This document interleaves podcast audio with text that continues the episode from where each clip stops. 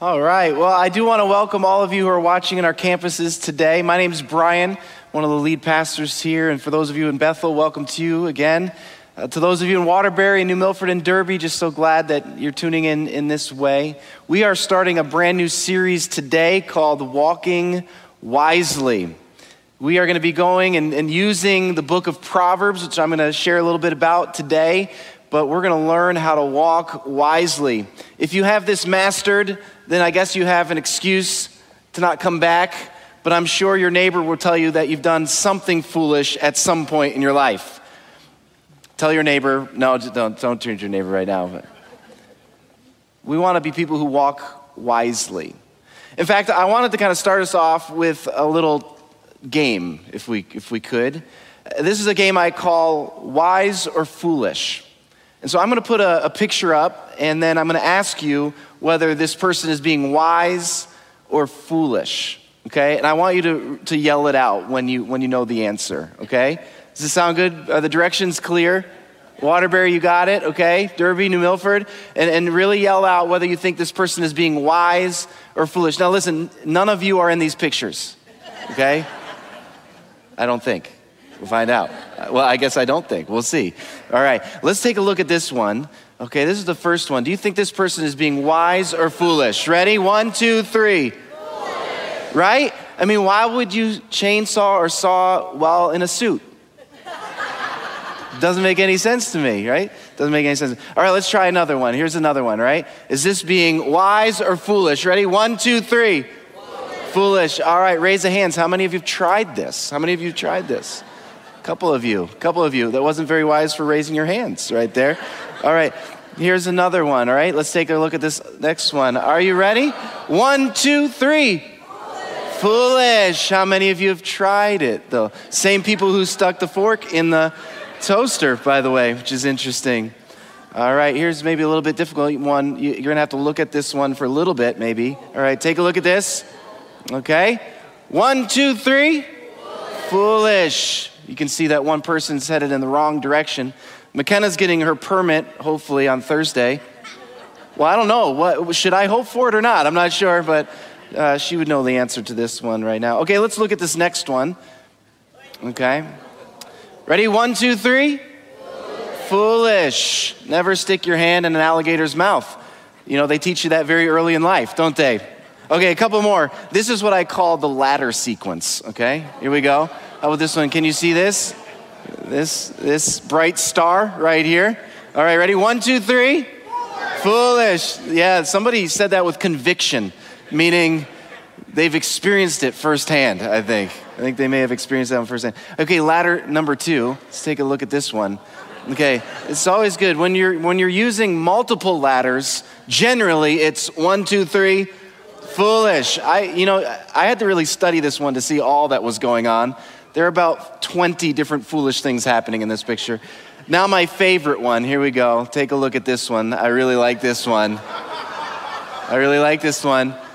I mean, when you re- look really close, I'm not sure this guy should be using a hedge clipper in the first place, let alone on top of multiple ladders. Although he's doing a pretty good job, isn't he, on that, on that shrub there, on that tree? Okay, ready? One, two, three. Foolish. All right, let's take those pictures down and go back to our regular graphic series. I don't, based on that survey, I don't know if I need to do this sermon series on walking wisely. You have scored very high on the foolish versus wise. You know, all of these pictures were foolish. In fact, maybe we could say it's, it's easier to find a foolish picture than it is to find a wise picture in today's world. I want to spend the next 10 weeks uh, looking at what it means to be people who walk wisely. We are in our theme year called Heaven on Earth, and we're getting down to the ground level now. How do we actually see heaven come to earth? It happens in and through us when we walk wisely, when we walk in wisdom. And so we're going to go through a lot of the Proverbs here in these next 10 weeks. And I want to encourage you on a very practical level here. I want to encourage you to read through the book of Proverbs as we do this study. Now, listen, we're going to be in this study for the next 62 days. There are 31 chapters in the book of Proverbs. I never scored very well in math, but if you add those two together, 31 times 2, what do you do? It's 62. So you could read through the book of Proverbs twice in this series, ending on June 26. I want to encourage you to do that in your first 20. That's the first 20 minutes of your day. Take a proverb, and each day for the next 62 days, read a proverb and ask the Lord uh, to bless you in that and speak to you in it. Let me share a little bit about the book of Proverbs, and then we're going to get into chapter 1, verses 1 through 7, which I'll read in just a moment. There are three books called wisdom literature in the scriptures. They are Proverbs, Ecclesiastes, and the book of Job. Now, if you want a full view, full picture of what it means to live wisely and walk in wisdom, you should read all three of these books as they provide different pictures and, and vantage points about what wisdom is. We're going to spend our time in the book of Proverbs. The term proverb is simply a, a simple and clever, kind of pithy phrase that brings wisdom into a person's life brings practical advice into a person's life. The book, as you read in chapter one, attributes these proverbs and these poems to King Solomon. This is David's son. And you might remember that in 1 Kings chapter 3, Solomon goes and he asks the Lord for something. And I love how he asked the Lord for wisdom. I wonder if you were to ask the Lord for anything right now, what would it be? He asks for wisdom. He's the king. He wants wisdom because he wants to be a good king and he wants to lead the people of Israel well. And the Lord blesses him with wisdom. We're going to talk more about that in a moment because wisdom is a gift from God. I love how he, blesses Solomon with this wisdom. When you go on in 1 Kings chapter 4, we read that Solomon went on to write thousands of proverbs and poems we believe that the book of Proverbs comes from the wealth of wisdom that the Lord gave Solomon. And maybe Solomon didn't pen it himself, but people put it together based on the wise words of King Solomon. The purpose of the book of Proverbs is to give the reader, any reader, us now, any reader in the future, a set of skills to be able to live in God's world, God's way.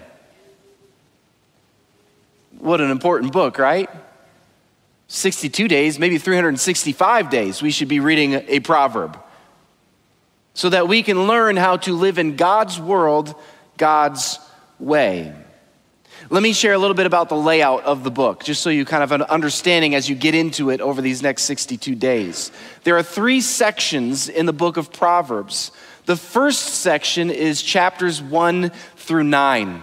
This includes an introduction, which I'm going to read in just a moment, but then it also includes 10 speeches and four poems. The 10 speeches come from a father giving a, a word of wisdom to a son.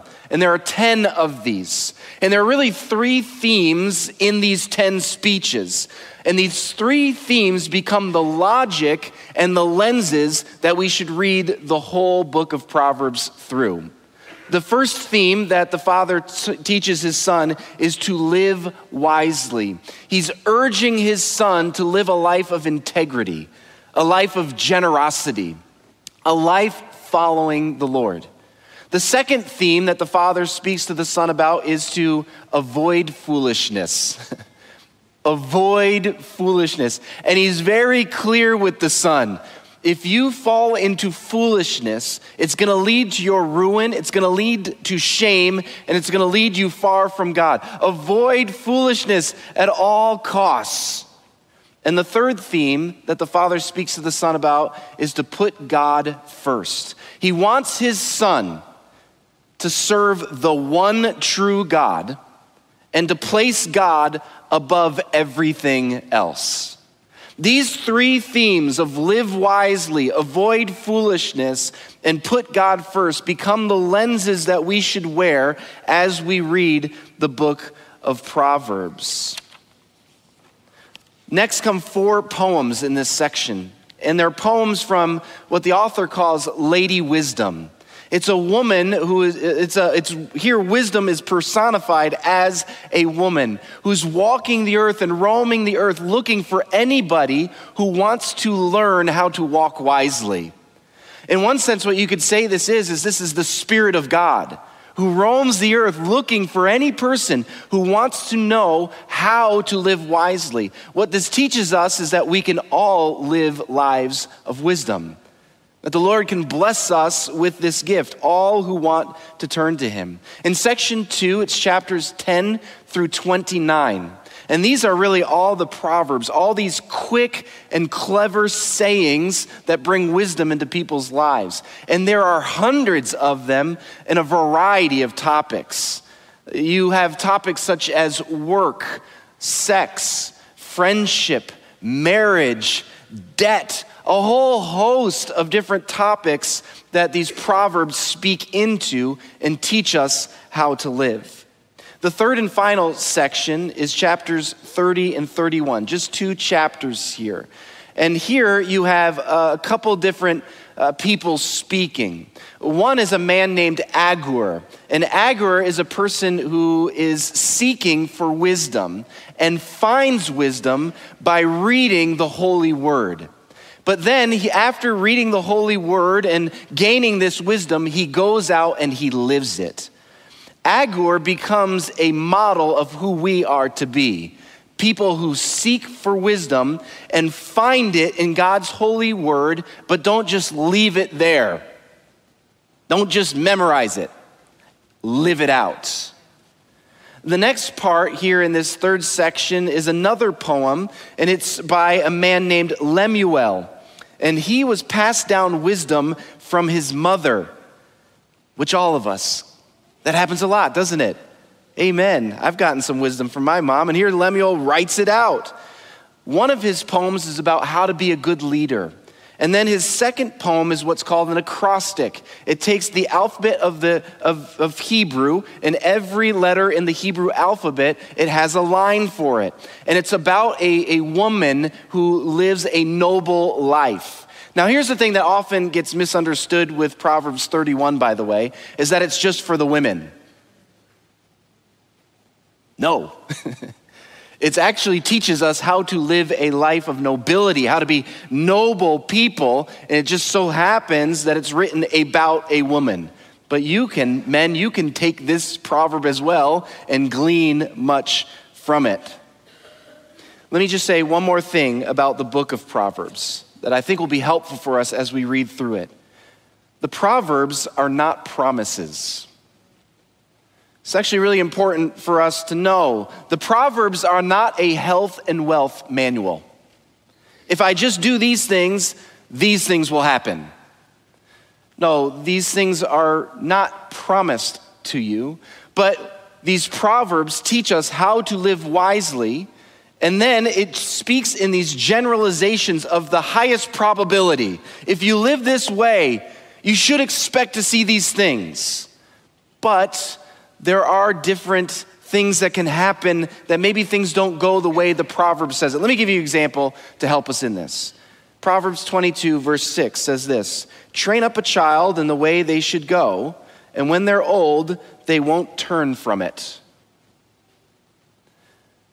Now, you might be thinking to yourself, maybe, maybe you know that proverb, and for you, maybe you have a child you've raised up and you've done a great job raising them up in a family and you've taught them the things, but they haven't held on to those.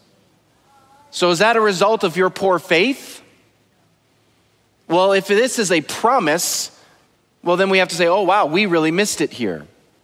But actually, these proverbs are just setting up the greatest probability for you. You should live this way. You should train up your children. You should provide an environment where they can grow and mature in the Lord. And if you do, you have the greatest probability that they will hold on to these truths and live them out.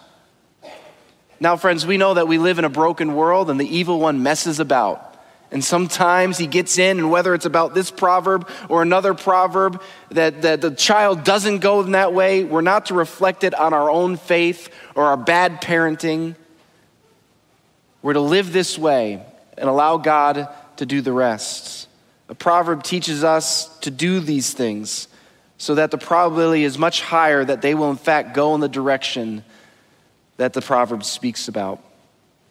Let me read our, our proverb for today. It comes out of Proverbs chapter 1. I'm going to read verses 1 through 7, and we're really going to land on verse 7 uh, for most of the message, remaining message. This is what it says These are the Proverbs of Solomon, David's son, king of Israel. Their purpose is to teach people wisdom and discipline to help them understand the insights of the wise. Their purpose is to teach people to live disciplined and successful lives to help them do what is right, just, and fair. These proverbs will give, will give insight to the simple, knowledge and discernment to the young. Let the wise listen to these proverbs and become even wiser. I love that. Let those with understanding receive guidance by exploring the meaning in these proverbs and parables, the words of the wise and their riddles. Here's the passage we're going to really concentrate on today. Fear of the Lord is the foundation of true knowledge, but fools despise wisdom and discipline. May the Lord add his blessing to the reading and hearing of his word. Well, we learned from that introduction that the purpose of the Proverbs is to teach people about wisdom. Well, what is wisdom? If we're going to be in here for 10 weeks talking about wisdom, we need to decide what is wisdom. There's this great story of the automaker Henry Ford. He asked an electrical genius named Charlie Steinmetz to build him some generators that would power his factory. And Steinmetz did just that. He built these generators that would power Ford's factory. Well, one day the generator broke down. And so Ford got his very best engineers to take a look at it, and none of them could figure out how to get the generators to work again. So Ford had to make the call back to Steinmetz and say, hey, listen, I need some help. You built these things. Can you come and help me? And so Charlie Steinmetz comes to the Ford factory. He looks at the machines, he tinkers with them a little bit, and then he flicked the switch, and boom, they started up again. A few weeks later, Ford received a bill $10,000. He thought to himself, What's this? $10,000. Ford, being a person who didn't like to spend money where he didn't want to spend money, called Steinmetz and said, Hey, what's the deal here, my friend? Break this down for me. Help me understand how you're getting this charge. So Steinmetz said, Listen, here it is. For tinkering with the generators, $10. For knowing where to tinker, $9,990. Ford paid the bill. Friends, you could say that wisdom is knowledge applied. Steinmetz was valuable to Ford in this moment because he knew something, but not just that he knew it, he knew how to apply it so that there could become great results.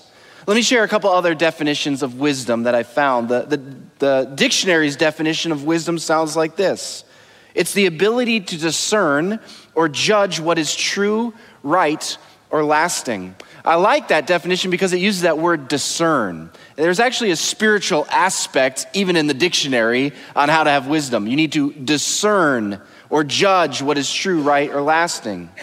On the opposite here, oftentimes we, we get knowledge and wisdom mixed up. The definition of knowledge is information gained through experience, reasoning, or acquaintance. Knowledge can exist without wisdom but wisdom cannot exist without knowledge. One can be knowledgeable without being wise. Becca reminded me of a, quote that I think is just dead on. In this information age, the world is drowning in information and starving for wisdom. We can have all kinds of knowledge and still not be wise. I knew how to use a chainsaw.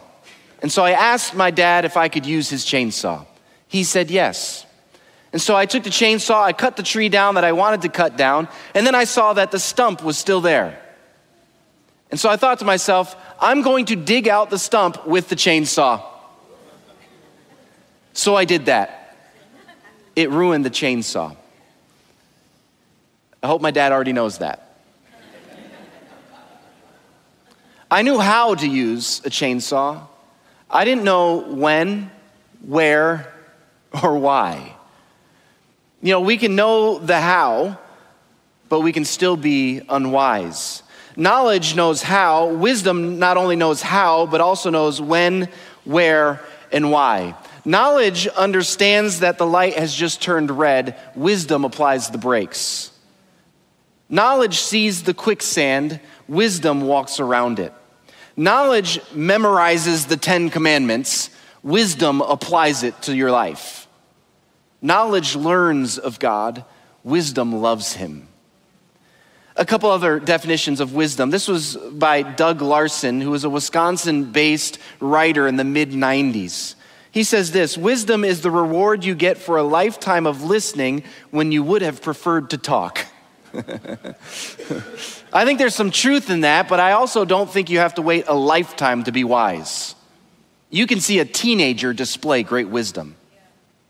There's an unknown definition out there. It says a wise person learns by the experience of others, the ordinary person learns by their own experience, and a fool learns by nobody's experience. J.I. Packer says this Wisdom is the power to see and the inclination to choose the best and highest goal, together with the surest means of attaining it. You know, the Hebrew word for wisdom is this word hokmah. Hokmah. Hokmah is not just intellectual knowledge, it goes much further than that. The word is actually used to describe a skilled artisan usually a woodworker or a stonemason, somebody who had great knowledge and ability, but then use that knowledge and ability to, as a skill, to actually create something beautiful. This is what wisdom is, is that we come into the knowledge of our God. We know Him, but then we live a life that creates something beautiful based on how he calls us to live. You know, there's something more to wisdom, even. In James chapter 1, verse 5, it says, If any of you lacks wisdom, you should ask God. Wisdom is a gift from God. You see, I'm talking about godly wisdom right now. That's what I'm talking about. And that actually, we're invited to ask God for godly wisdom. Wisdom beyond our means without God. What a gift that we can actually walk wisely. Godly wisdom is not just learned, it's received. You receive the presence of God through the Spirit of God. And when you are filled with the Spirit of God, part of the gift that comes with that is the wisdom of God. And so you can't just learn wisdom. Oh, if I just get it all right and I memorize all these wise sayings. No, you need the Spirit of God within you because it's the Spirit of God that brings godly wisdom into a person's life. And friends, this is so important for several different reasons. It's so important to be people who walk wisely. Here's why for your good. It's for your good to walk wisely. Wisdom helps you prioritize things in life. It helps you say, This is unordained work. I'm not going to do that. Wisdom helps you prioritize things in life. Wisdom helps you avoid pitfalls, even before you know what those pitfalls might be. The Spirit of God, have you ever had the Spirit of God say, you know what? You shouldn't take that job. You shouldn't go over here. You shouldn't say that thing. And it clearly helped you avoid a major pitfall before you even saw it. Wisdom helps us not repeat mistakes. Wisdom cultivates a good character. Wisdom develops healthy relationships with others. Wisdom leads to greater peace and joy in your life. Wisdom is for your good. But secondly, wisdom is for the good of others as well. When you make wise decisions, it blesses other people. In fact, that's why I think God gives us the gift of wisdom. It's not just for you. He gives you the gift of wisdom so that you can be a blessing to others. Isn't this what we're called to be? That we're called to be a blessing to others. He blesses us so that we can bless others. And so He gives you the gift of wisdom, His presence through the power of His Spirit, so that you can bless others. When we wisely choose forgiveness, it blesses others. When we wisely choose to be peacemakers, it blesses others. When we wisely choose what is best for the family and not just ourselves, it blesses everyone. When we choose to lead with integrity in our workplaces, in our homes, it doesn't just bless us, it blesses every person that we come in contact with. But there's a third reason why we should desire to walk wisely. And that's because it's for the good of the kingdom of God.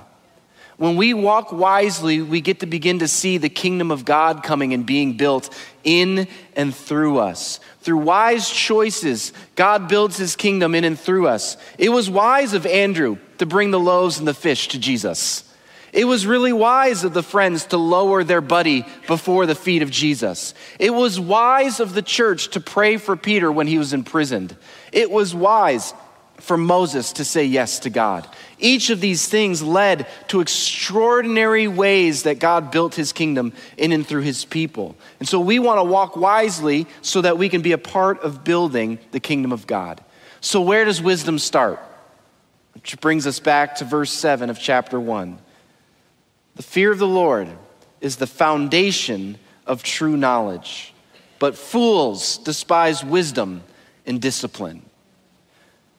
If you were to look at a sprinter, they start in the starting blocks. Well, the starting blocks of wisdom is the fear of the Lord. What does that mean? We've heard that phrase before, haven't we? Fear God. what does this mean? This is not about terror. You think about the angels when they appear before Mary and Joseph and the others, what do they say first? Do not be afraid. It's not about this terror before the Lord but it's about a healthy sense of awe and reverence for the Lord. It's about holding God in his rightful place, and it's about knowing our place. A person who fears God places God in his rightful place. This is Isaiah when the Lord meets him and he bows down. He says, Woe is me, a man of unclean lips, in the presence of God. We place God on his throne. A person who fears the Lord also knows where they are placed. We have this dog on our little farm. His name is Bear because he's gigantic. He's like 130 pounds. This dog is a livestock guardian dog. He's a Maremma sheepdog, and he's never been in our house. The best kind of dog. We've been trying to teach Bear how to guard the livestock, and he does a pretty good job. But one of the things that we're teaching him is this word place. We tell him where he should be, and we have him sit, and then we say, place. This is your spot, bear. Here, you're in a good place. We will encourage you, pet you, even give you some treats along the way. This is your place. Don't run off and bite the goats. That's not your place. This is your place. It's better for you to be right here. Sometimes Bear doesn't like to be in his place. One of his places is in the fenced area. But oftentimes he'll get excited, see a bunny run through the yard, and he'll jump over the fence. I told you he's 130 pounds. He's like a small horse, jumps over the fence. But here's the thing when Bear jumps over the fence and he goes and he runs around throughout the neighborhood, he always comes back cut up and with burrs all over him. It's not for his good to go outside of his place. Friends, when a person fears the Lord, they recognize they are not God and they don't get to make up the rules of what is good and what is evil, what is right and what is wrong. We have a perfect one who has set those standards. Instead, a person who fears the Lord humbly embraces God's position as God. You are ruler. You are sustainer. And if you say, My place is here, it's in my best interest to be here, to live this way. You know, I wanted to give you a picture of what it looks like to fear the Lord. And so I came up with this list. It's, it's not exhaustive, but I think it'll give us at least a picture because I, I don't want you walking away from here saying, Yeah, fear the Lord, but I don't really know what that looks like. Let's go even further. What, is a, what does a person who fears the Lord look like? First, they put God first. They want God to be above all. God is placed first in their life. That means they respond to God first before responding to anything else. Secondly, they intentionally seek God. A person who fears the Lord believes that God is present, and if God is present, I want to know what God has for me. And so I'm going to intentionally and deliberately make time for God in my life. Why? Because I fear him. I'm in awe of him. There's reverence for him. If he's going to speak, I want him to speak to me. Third, they take God's word seriously. A person who fears the Lord believes that this is the written word, that it's here to inspire and to, to transform our lives. And, and so a person who fears the Lord digs into Scripture, seeking God to speak to them. A person who fears the Lord obeys God no matter what. A person who fears the Lord hears what other people are saying, and if God says something different, they say to themselves, I'm going with God. I'm walking with God on this one. It might not even seem, you know, plausible, but if God said it, I'm going for it. Fifth, a person who fears the Lord regularly experiences the goodness of God.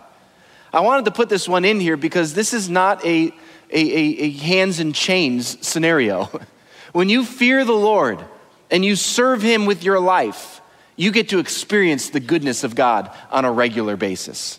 When you say, God, you're first, you're first in all things, when you seek God, when you take His word seriously, when you obey Him no matter what, actually, what you get to experience is not the terror of God, you get to experience the goodness of God. Six, they worship the Lord wholeheartedly. When you are in awe of your Creator, you can't help but bow down and worship Him. He is the greatest thing. Is always aware of God's presence. A person who fears the Lord is a person who's constantly aware that God is here and moving, that at any moment God might want to break through. And finally, is a person who continually matures in the Lord. A person who fears the Lord has a desire to grow and walk uh, further in their journey of maturity. I loved in chapter one, I, I read it there. It says basically, if you're wise, get wiser. I love that. You're not off the hook either. There's more for you to discover in the Lord. Do you know before the word Christian ever was used, people who believed in God and followed him were called God-fearers. God-fearers. Why were they called that? Well, because they were people who saw that God was awesome they were people who wanted to please God with their lives. And they were people who actively obeyed God no matter what. Let me leave you with a very practical challenge. I wonder where are you planted? Where are you planted? Where you, where you are planted really matters. I remember Becca and I trying to find on our property the best place to grow tomatoes. It took us a few different tries. A couple occasions we planted them and there was no tomatoes. Well, we found the spot, friends. We found the spot that produces tomatoes, and we've planted the, the plants there because we know that they're going to produce right there in that place. I wonder, where are you planted? Is fruit being produced? Where is your source for wisdom right now? For far too many people, social media is their source for wisdom. Their news channels are their source for wisdom. Maybe even a bad crowd is your source of wisdom. Where are you planted? How are you spending your time would be a good litmus test for this. It matters where you're planted. I want to invite you into a very specific challenge right now. I want to invite you to plant yourself in the wisdom of God. And here's how I want to encourage us to do this I want to encourage you to ask God for wisdom. Now, let me get even more specific with you. Most of us have a calendar. It might be on our phone, it might be on your wall. If you don't have one, you can get one. And I want us to ask God for wisdom and use our calendars as our prayer guide.